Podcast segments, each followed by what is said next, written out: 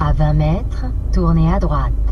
Rue Émile Alain. Cette erreur n'avait pas de quoi perturber le GPS des voitures, ni les habitants de la rue, mais le maire de Vire-Normandie, Marc-Andreu Sabater, a préféré rectifier l'erreur, quitte à se lancer dans une longue démarche. Il faut plusieurs mois puisqu'il y a toute une procédure, il faut une délibération en conseil euh, municipal, il y a toute l'information auprès de la poste, auprès des riverains, tout ce qu'on appelle l'adressage, changer euh, la plaque, donc là aussi ça prend un petit peu de temps. Donc une procédure de quelques mois pour quelque chose qui paraît anodin, mais qui encore une fois a du sens pour nous. Rémi habite depuis 20 ans dans cette fameuse rue Émile Alain. Il est au courant de ce changement de nom et de cette drôle d'erreur. Comment il s'appelle déjà? Alain, euh, oui, mais son vrai nom c'est Auguste euh, Chartier, je crois.